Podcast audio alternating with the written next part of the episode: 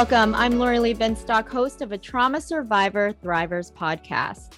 Children are reluctant to report abuse for fear of not being believed or even worse, being punished.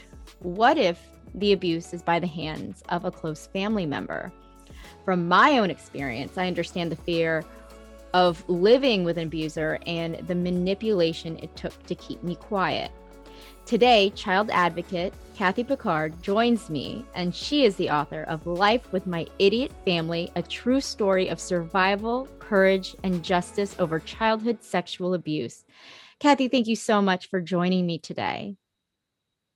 Thank you for the opportunity. This is great. We we have a message and a very common message that many share and I hope by listening to this that it makes them realize, like everybody should know, that it's not their fault and they're not alone. Absolutely. I know that that's that's something that took me a long time to realize. Um, and in your book, your book, it was such a great book. Like I, I was, I was telling you, I couldn't put it down. I was staying up till four in the morning reading your book to the point where I was like, okay, well, I need more time to squeeze in to listen to this book. Can you tell me a little bit about your story? Tell the audience about your story. I was sexually abused by the hands of a family member, as you mentioned. It was my stepfather, and the abuse started when I was at the young age of seven years old, seven until 17. Mm. 10 years. I got to repeat that 10 years. This abuse would happen at least three times a week. And a lot of people will say to me, Well, you know what? You had it really bad, Kathy, 10 years. I have to say that a person being sexually abused one time is too much. So, everybody that has been abused, it doesn't matter how many times. If you're sexually abused, one time is too much.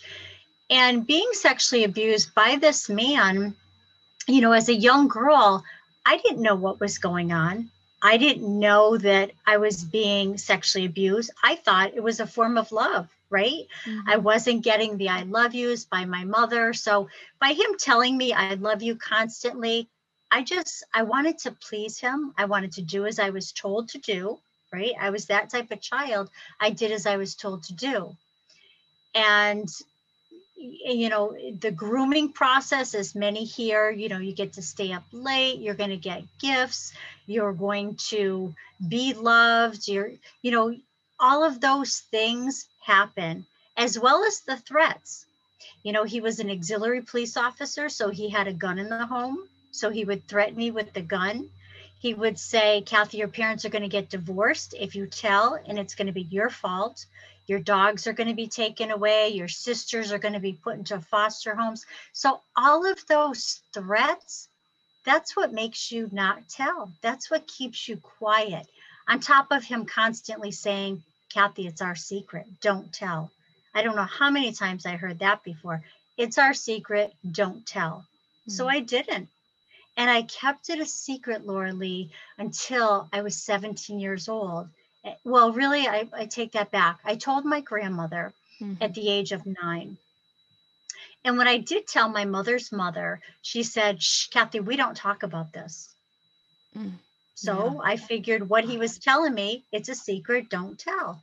And I kept that secret until the age of 28. And that's when I told my Aunt Judy and telling my Aunt Judy, who was petrified of my stepfather, she, again, another adult, telling me, keep it a secret, don't tell. And I did just as I was told to do until she passed away at the young age of 54. And Laura Lee, that's when I told everybody. My first stop, going to the police station and reporting this. Because at that time, I was still in fear of this man. And so filed a report. I told everybody from my coworkers to my neighbors to my friends. And I think I told it just out of fear that if something did happen to me, they would know who was to blame. Mm. So it felt good telling so many people because it shouldn't be a secret, right? The right. more people you tell, the more times you tell your story, it just it's it's part of the healing process and Absolutely. that's why you know writing our story putting it into a book it was huge for us. It was healing for me. It was healing for my husband. Um, I I have to say that it was reliving my past. So there were times, there were parts in the book, like you read, there were parts in the book that were reliving that abuse over again. So it was tough. There was crying nights writing it, and it took us five years to write it. But I'm glad that I did. And you know, it helps so many. And a lot of people will say, Life with My Idiot Family, you know, they'll think it's a joke book, but it's not. We named it Life with My Idiot Family because my mother called us four girls growing up idiots or ASS holes. Mm. And that's how we came up with the title, Life with My Idiot Family. And the book came out in 2017, March 26th of 2017. And as you mentioned, it's on Audible that we actually spoke ourselves. And that was hard. Again, you're reliving it again. But I'm glad that I used my own voice to tell the story. And my husband's voice is in there as well as the other people that had a part in, in the story. But would I do it all over again? Of course I would. You know, but but my story not to tell my whole story because it's impossible you know with the time frame but i actually wanted i got angry. And at the age of 17 that's when i told my stepfather this has to stop. And he would beg one more time kathy just one more time. And i go no it's got to stop. And if you keep asking me i'm going to tell and that's when the abuse finally stopped, when I was able to use my voice and put a stop to what he was doing. What encouraged and then I just, you? I don't know. I, I really don't know because it wasn't as as though it was something I learned in school. It just it didn't feel right. And I just knew that it wasn't right. I don't know. Something inside of me just said it's not right and you have to put a stop to it. And so I did. I really don't know what whatever become, you know, what made me do it, but I'm glad that I did. People were enabling this, right? When you told your grandmother, shh, we don't talk about that. I can see why you're like, oh, okay, well, this is a secret. I don't like it, but you know, there are probably other things you don't like in, you know, that ha- happens, right? So it's just probably one of those things right? You didn't feel as though you were being, you know, harmed in any way. And the other, the person that really enabled it, speaking of enabling it, was my mother. Mm. You know, he had cleaning jobs. And I remember every Saturday, my mother saying to me, Kathy, go with them. You're going to make $20. Well, you know what? That $20 was not worth, you know, wasn't worth what I had to do for that $20. And um, that that was hard you know and i have to say that that place where i would clean and empty baskets and make this $20 about four months ago i revisited this place mm. and that was so healing to go back and now it's a store but i would go back and see this is where the abuse took place and i hmm. never thought that i would be reliving places of where the abuse happened but it, it was it was really healing to do that. Wow. You know, in, in your book, you talk about your mom actually knew this was happening. What did you what how did you find out and how how did that make you feel personally that your mother, the wo- woman who's supposed to take care of you, actually knew something was happening and did not do anything? Yeah. And I never knew this, Laura Lee, until later on in life as an adult when I was going through my court case and I called up the neighbor next door and she would tell me your na- your mother would come next door and tell me what was going on. So she knew, you know, and she enabled it. You know, he was an alcoholic still to this day. I believe he still is. But she would say, go with him to go get his beer. You know, you're not gone for an hour. You know that something else was taking place. But you know, she never would would admit that she knew what was going on. You know, but but I I know because people told me that she would tell them what was going on. And that's it's sad. And I, I just can't even imagine a mother or a father knowing that your child is being sexually abused and not putting a stop to it. Right. But this happens more often than we know. And they stay in these relationships for money or for just to have someone in their life over the safety of the child. And Wow. who does that? What was your relationship with your mother as a child? She was not a loving mother. Um, in fact, she would never say the words, I love you. And I had asked her, I said, Why don't you ever tell me that you love me? And her response was that my mother never says it to me. Poor excuse, I think. You know, you can change.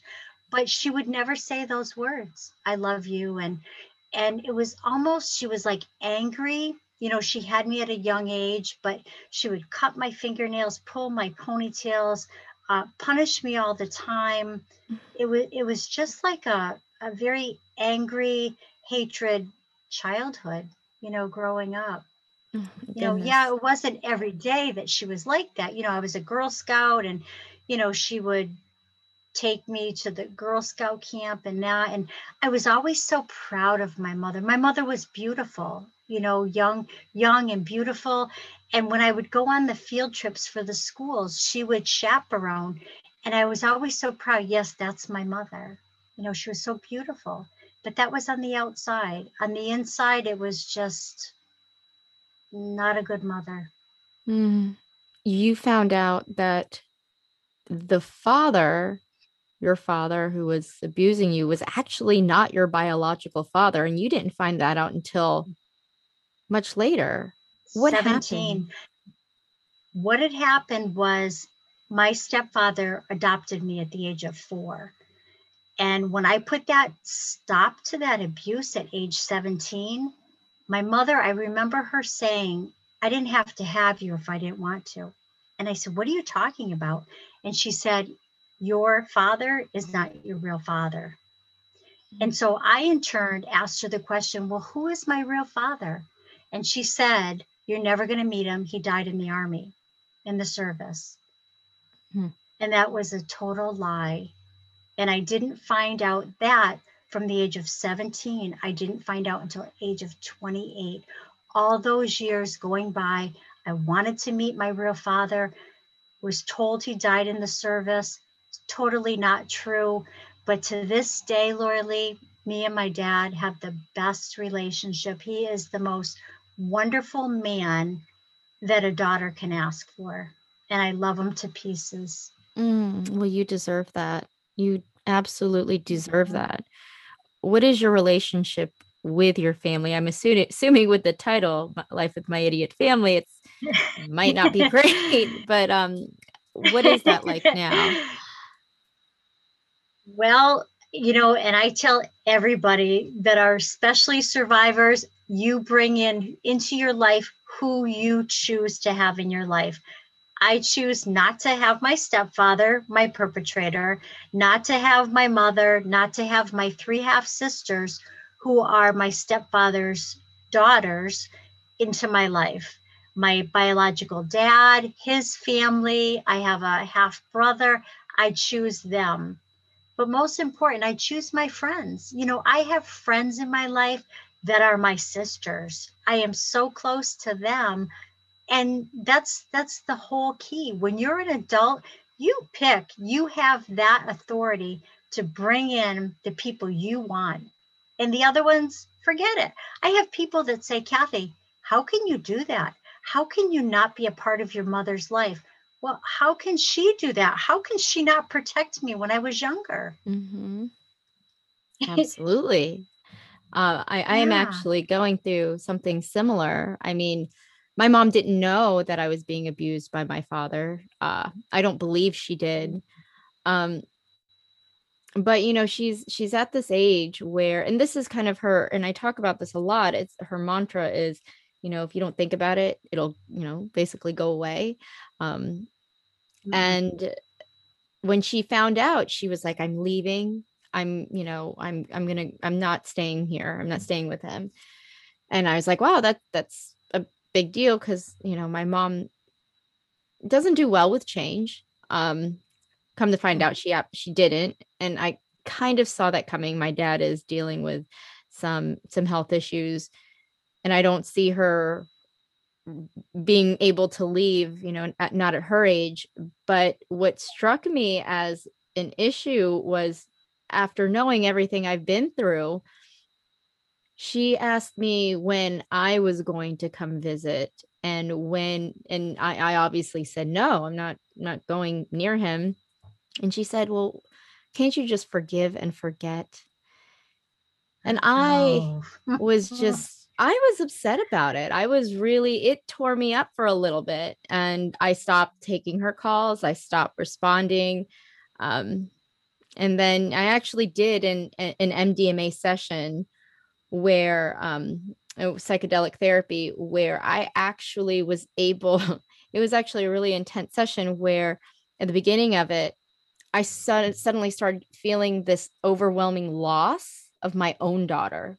Just losing her. I don't know. I just didn't want to think about it. And I remember starting to freak out. And then my therapist or my my the person who was with me, um, kind of uh supervising was like, What are you feeling? And I said, I was like, I, I'm feeling like I've lost my daughter, like something bad has happened to her, and I can't I can't see her anymore.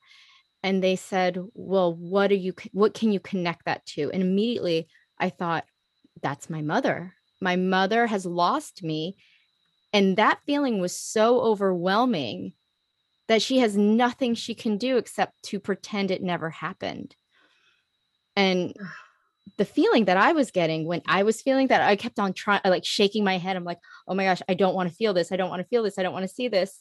Um, but then I realized, like, I guess I felt a little compassion for her because it's like she she feels stuck and the only thing she can do is just to pretend everything's okay and kind of get herself off of the off the hook and and that was that was really hard for me it it made it did create empathy for her from me but obviously i still have to choose my happiness over you know whatever triggers she might accidentally push not intentionally you know even if she's yeah. trying.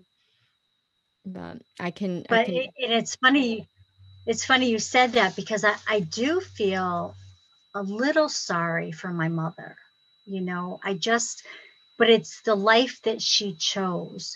You know mm-hmm. i feel sorry that she's not in a she's not in a happy place and i can't picture her being happy but it's not my problem right. you know? And and a lot of people will say get over it. You know i went to a counselor the last counselor that i saw and she said her advice to me was kathy you need to forget about it and go on with your life I'm, I'm thinking mm-hmm. I'm paying you a $20 copay and you're telling me to forget about it like my family. You're watching the clock. So I feel uneasy as soon as I walk into your office Mm. But you just can't forget about it. But you know, I tell survivors, but don't let it don't let it ruin your life. You know, don't let it ruin your happiness because it'll it will affect your health.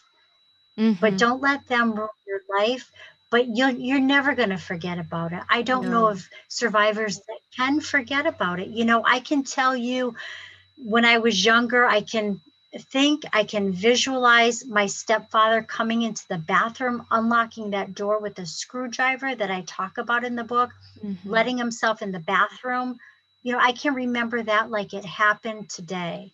Yeah. But but you have to self-help. You know, go for those walks.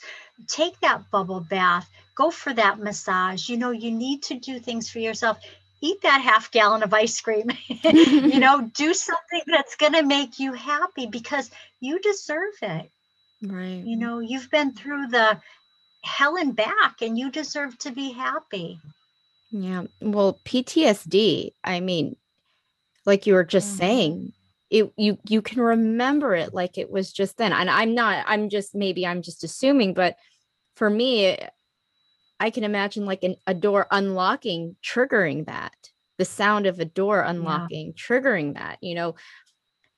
Yep. And even though it's probably someone just unlocking the door, you go back to that past reality that happened, that experience that happened to you. your body does yeah. that you know and yeah. It'll manifest. Your your your fears your your anxiety it'll immediately put you in fight or flight mode. And however you dealt with it then is it, it, it's it's difficult. And i don't think you can just forget. It comes out in different ways. It's they're they're triggers. Right. And um yes you can heal from it. I think choosing to heal is is how you move forward absolutely and and write things down you know writing things down seems to help. Like i said when i wrote the book me and my husband i think that really helped to write things down. It put things into a whole different perspective and it's just it, it helped. It helped me. Yeah. and um, like i said counseling um, I I do advise counseling. However, there are counselors that just do not get it. but and it's hard. It's hard to then you have to go tell your story all over again. Right. And I get that. It's hard telling your story once is hard. But I did. I found a, a male counselor and I see him maybe once a year you know, and I talk about him in the book. And during my trial, he came to my trial and that's somebody that I can trust and I can open up and he can understand my story. And so I, I definitely recommend finding a counselor, but a counselor that's for you. You mm-hmm. need to feel safe. You need to understand what that counselor's saying. And if that counselor doesn't, if you're not on the same wave, leave. talked about a trial you've been involved in a lot of things. You know, you were involved with legislation to help victims of child abuse, including mm. yourself. Can you talk a little bit about that? So, when the priest abuse came out, they started talking about priest abuse, and that was in 2002. And that's when I really started to think and really start to be angry about what had happened. And I thought to myself, it wasn't just priests that abused. It was people like my stepfather. So they had a number to call. It was a hotline, 1 800 Dial a Lawyer, which they still have in Massachusetts every October during Domestic Violence Month. And I called the number and I told them what had happened. And I said, What can I do about what he did to me? Because I'm angry, right? Mm-hmm. And they said, Sorry, Kathy, there's nothing you can do. Statute limitations, time's out. Your time is over. Mm. And I'm like, oh no, that did not sit well with me. So, um, so I fought and I fought for a long time. I would make calls, I would send emails, I would get on the phone, take trips to the Boston State House, so much that I had one of the aides say, Kathy, you're bugging me. I'm like, too bad. I'm a taxpayer, do your job. You know, I'm glad I'm bugging you because there are over 6,000 bills at the Boston State House. You have to be that squeaky wheel. And that's exactly what I was. And so statute limitations is the time frame of when you can go forward with what happened to you. And it varies from crime to crime and state to state. But in Massachusetts, for criminal, there's two there's criminal and there's civil. Criminal statute limitations was changed on September 21st, 2006. And it was changed where a survivor could be 31 years old. But after that law changed, September 21st, 2006, a person can be the age 43. So it went from 31 to 43. Wow. I couldn't do the criminal the criminal, which a criminal, if you won your case, the perpetrator would have to do jail time and register as a sex offender. I couldn't do it. I was too old. So then I fought for the civil. Civil statute limitations was changed on June 26, 2014. And that was a huge change, meaning that a person prior to June 26, 2014 could be up to the age of 21 years old and go forward with the civil statute lim- civil case but it got extended to the age of 53. So from wow. 21 to 53, that was a huge increase. Civil is monetary, and that's what I took my stepfather through a four day jury trial in federal court in Springfield. And my trial started a year later, November 2nd, 2015, for a four day jury trial. And it was up to the jurors to decide if he was guilty or not guilty. So, and that's what he decided. He did not want a, a judge to decide his fate. So it was up to the jurors to decide. And it was hard. It was hard facing him because I hadn't seen him in so long. Um, you know, being in that courtroom. And I remember my husband saw him walk by. My husband had never met him before. So he walked by, and my husband, like, lunged at him and he said, Go ahead, touch me. I'm not a little girl. Wow. And the next day he told the judge, he said, I don't want him here during that trial. He threatened me. And Judge Katherine Robertson said, no, he's allowed to come in.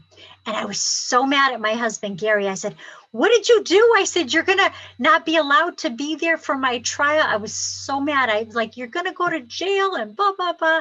And now later on, I'm like, I'm glad that he did that to him because, right? He should have, he should have done what he did. But Laura Lee, going through that trial was again reliving your past. It was tough you know, it was a tough four day jury trial, but I'm glad I did it. I paved the way for other survivors. In fact, after my trial, a male went forward and won his trial. Wow. But it was it was tough. I mean, he didn't get an attorney, he represented it himself. He thought he could get a court appointed, and that's only for criminal. So he would ask me questions. And it was I was probably like 10 feet away from him ask me questions, ask me questions. And then the judge dismissed the panel and he goes, I'm not done with her yet. Asking him asking me questions. And the judge says, Well, tomorrow you Kathy will go back up on the stand and you can ask her more questions. And I really, I mean, I thought it was over. I'm gonna go home, have a glass of wine, relax. But it wasn't over. I had to mm. get up on that stand the next day and I remember my husband saying, Kathy, this is your one and only chance.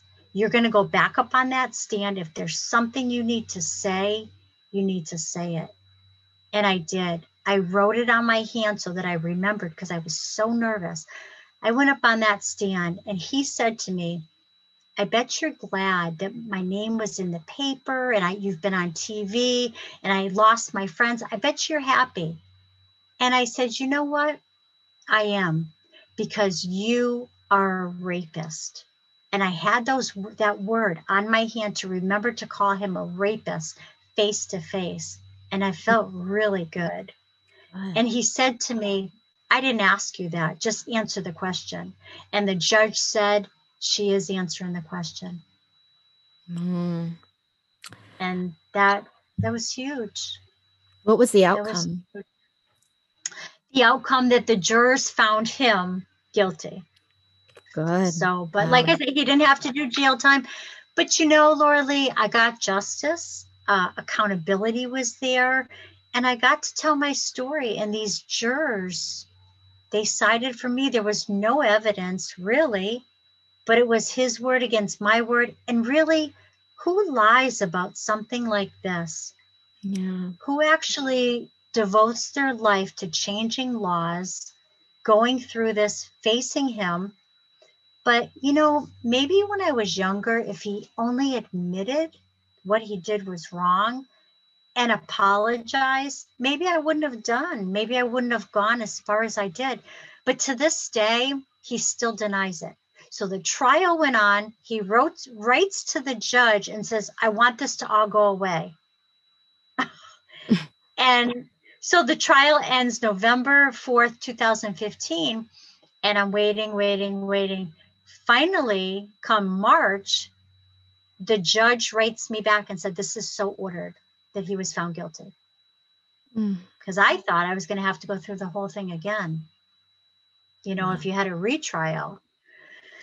So, but I'm glad I did it. You know, I devoted my life to this. I'm going to be 59 years old. And again, I've been doing this over 20 years. Public speaker, out speaking to colleges, police academy, because he was an auxiliary police officer threatening me with a gun.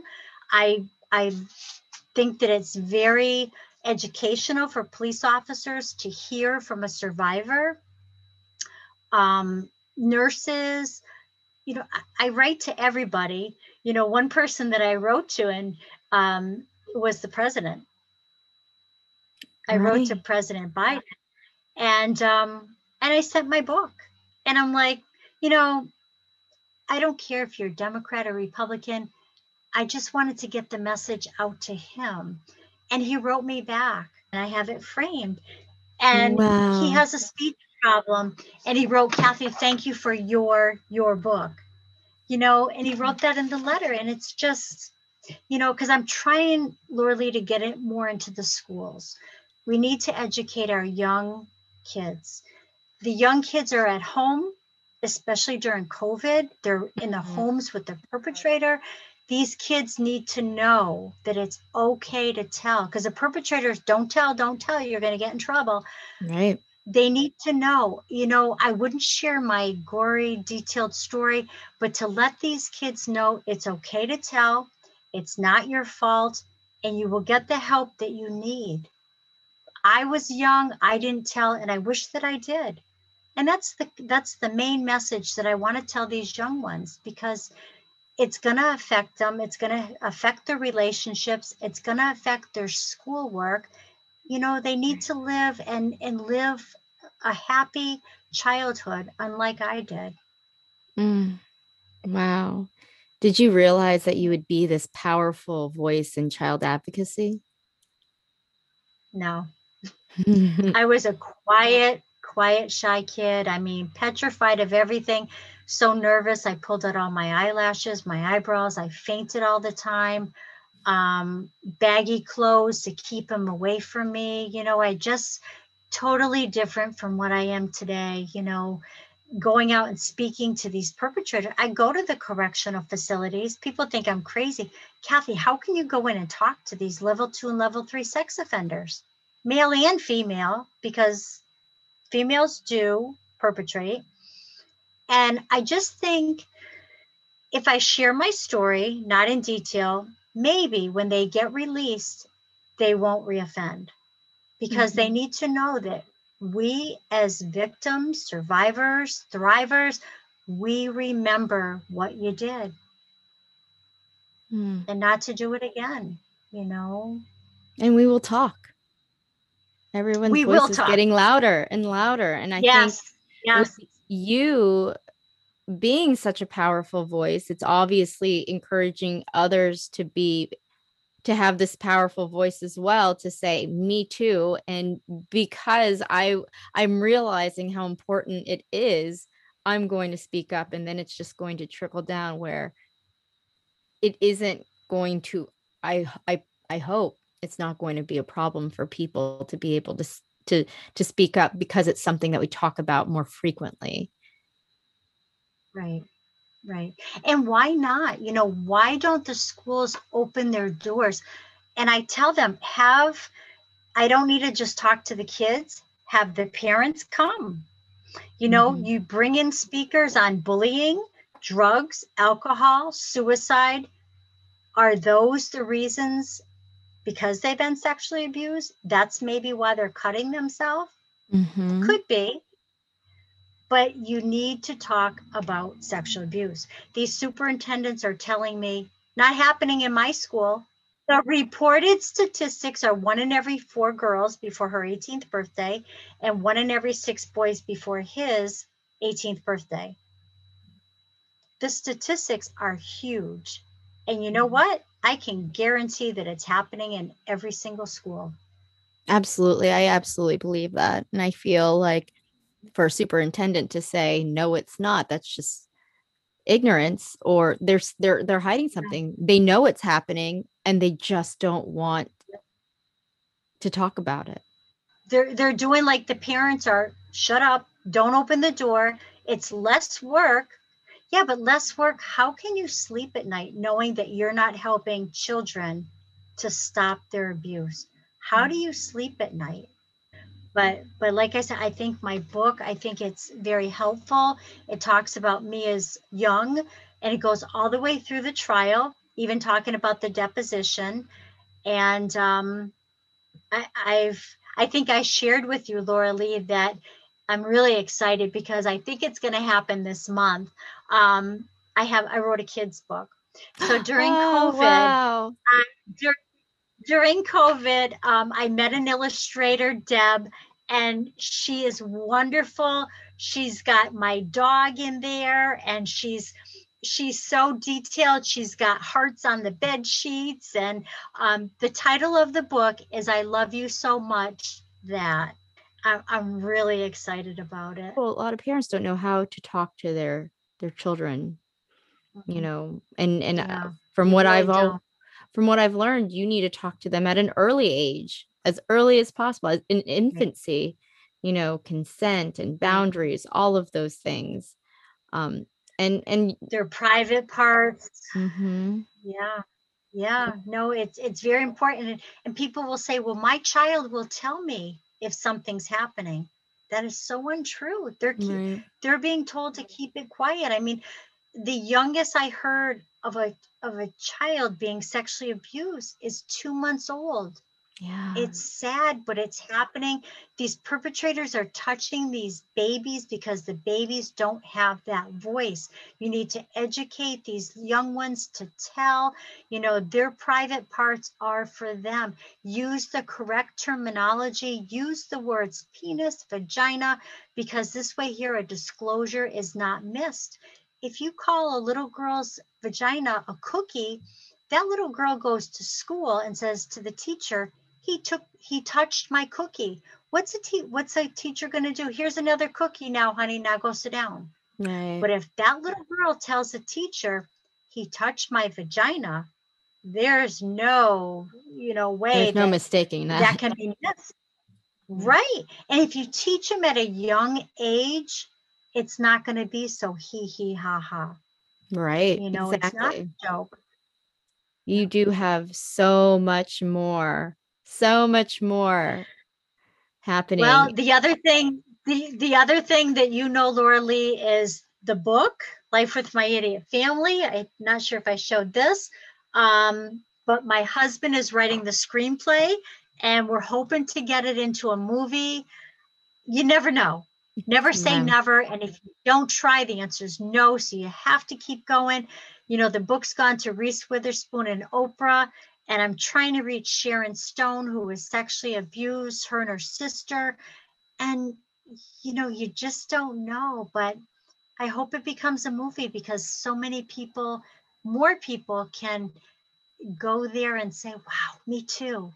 Yeah. You know, Absolutely. and and, and it's hard i get it survivors sometimes you you can't bring this stuff into the home because the perpetrator's there i mean i have people that get the book or come to my house i give them the book they have to hide it in the trunk and go and read it at you know in a park Mhm. but you know this way here they can go to a movie and they can watch it and or listen to it on audible like you did in the shower Yep, I did. I did. you know, it's nine hours long, so it's a long shower. Right. but but I, I'm glad that I did it. And you know, Laura Lee, my my door is open to everybody and anybody because I know I've been there, I've walked in their footsteps, and no, I don't have the answer to everything, but networking is so important. And if I don't have the answer, I can be sure to find an answer for them. They can reach out. I'm on social media all over the place.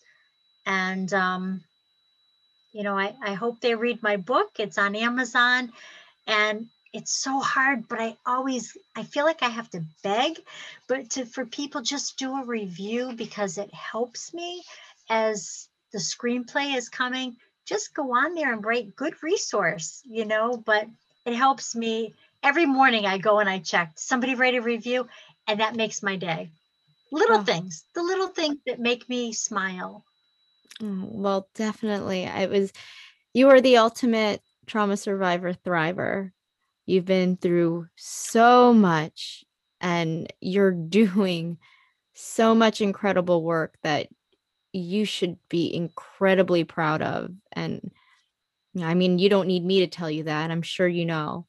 But um, I really, really appreciate you coming on and telling your story and writing your book and I'm I'm just in now awe. you're going to make my eyes water.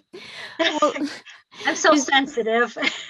oh, well, it's it's true. Do you do you have anything else that you would like to add? You know, tell survivors baby steps. You know, if you don't want to talk about it today, fine. You know, but the best thing I did was tell, talk about it. It's not your fault. It never will be your fault. I self blamed too. I mm-hmm. said, Why didn't I tell? Did I like it? No, it's never, ever your fault. Nope. And talk about it. And those of you that are listening, if somebody says, I want to talk to you, I don't care if you have to go to the bathroom, hold it, listen to that person because if you make them wait a minute, they're going to say, Oh, wasn't important, or I forgot mm-hmm. what I had to mm-hmm. say. Take that time because that person trusted you to listen to their story. Absolutely. Thank you so much for coming on. I really appreciate it. Thank you for having me. I appreciate I appreciate you. That was child advocate Kathy Picard, author of Life with My Idiot Family, a true story of survival, courage, and justice over childhood sexual abuse. To learn more about Kathy, please visit my website at tstpodcast.com. That's letter A, tstpodcast.com. There you can find the link to purchase her book. You can also find my social media platforms at the top of my page. If you haven't already, please subscribe to my email list to get Authentic Insider in your inbox monthly. You've been listening to a Trauma Survivor Thrivers podcast. I'm Lori Lee Benstock. Thank you so much for being a part of the conversation. Take care.